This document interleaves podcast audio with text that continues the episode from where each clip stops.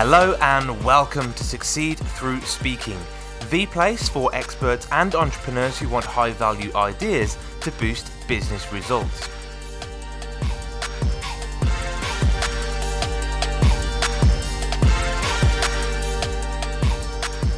Hello, I'm Tom Bailey, and in today's episode, I'll be getting to know Annemarie Cross, who's the CEO and founder of the Ambitious Entrepreneur Podcast Network and the Industry Thought Leader Academy. So, Annemarie, hello, and a very warm welcome to today's episode.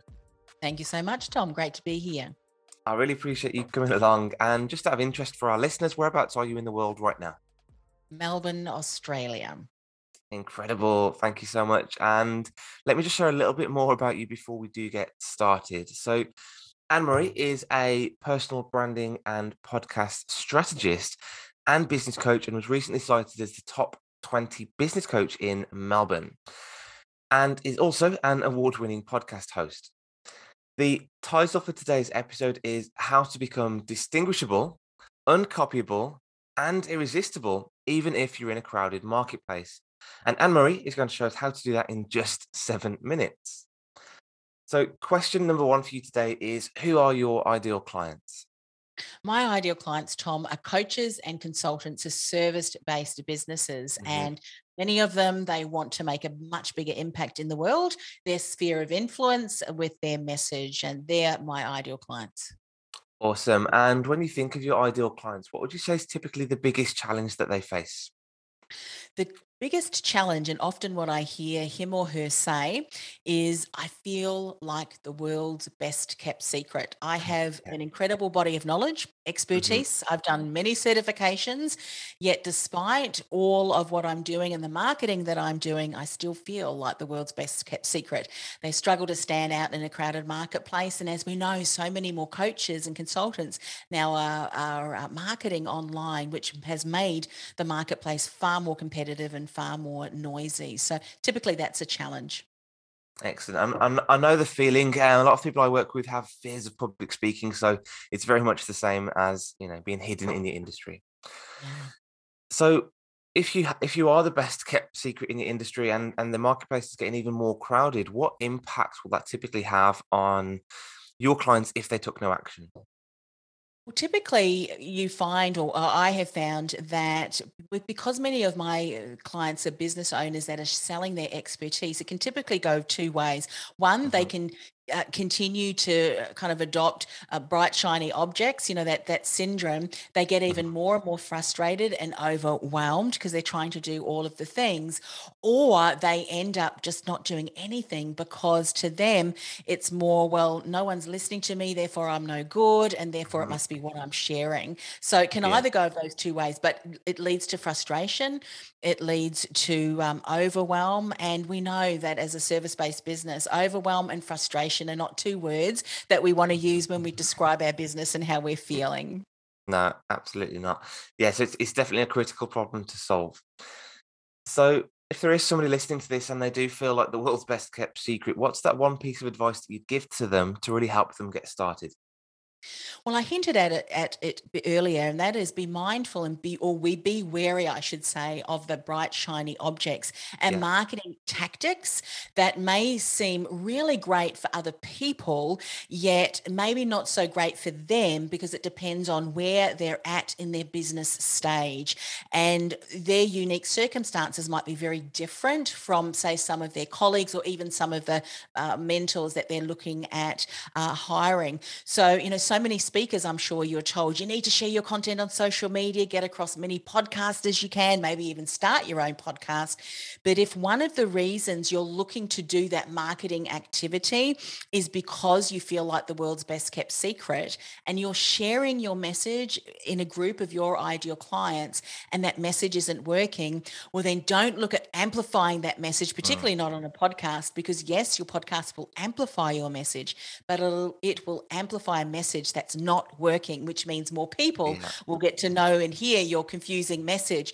So I'm sure you've heard that saying, Tom, you know, right tactic wrong timing. So, my advice would be find out where that is for you, the gap is for you. What is it that is stopping you from becoming known, becoming heard, and becoming, you know, that influential and trusted authority in your industry? And then work on that. And then eventually your message will start to build momentum and you'll become known as that trusted authority. Absolutely. It's so important. Get the right message in front of the right market, and then things will start to work for you. Yeah. Absolutely. Yeah.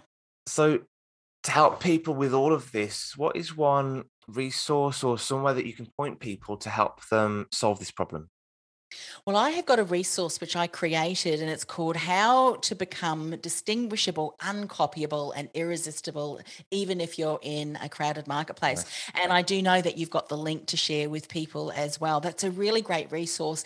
There's a, a, a number of elements that you want to make sure are in place. Remember, I said find out where you're stuck so that mm-hmm. you can focus on getting that in place first and then start to, to share that message. And so that'll give you a really nice overview of what you need to have in place and then be able to identify, well, look, I need to work on this first so that I can make sure that when I do speak or when I do go on a podcast interview, I know that I'm speaking directly to my ideal client. So that's a great resource that I would recommend they start.